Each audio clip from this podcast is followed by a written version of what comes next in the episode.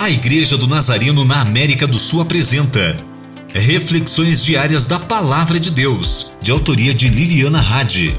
Ouça este podcast que abençoará sua vida hoje.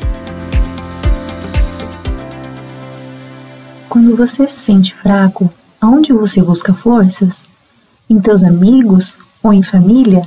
Nos meios de comunicação ou nas celebridades? No governo? Em algo que você ama fazer? Em ti mesmo?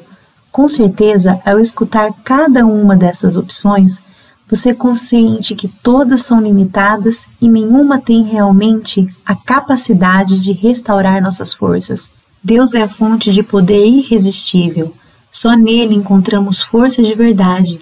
Paulo nos anima, já fechando sua carta aos Efésios, a buscar forças nele, para viver da maneira em que vínhamos falando, pertencendo à luz e vivendo como Cristo.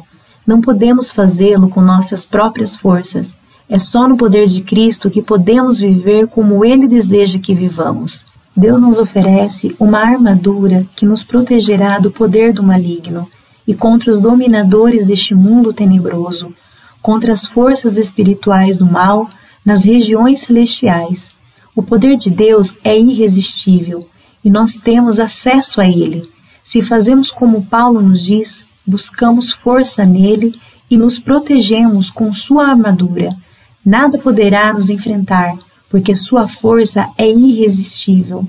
Temos a possibilidade de vencer sempre, quando vivemos em sua força.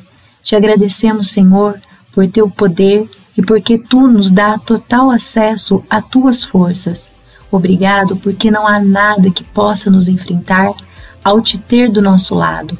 Ajuda-nos a sempre te buscar e proteger-nos com tua armadura.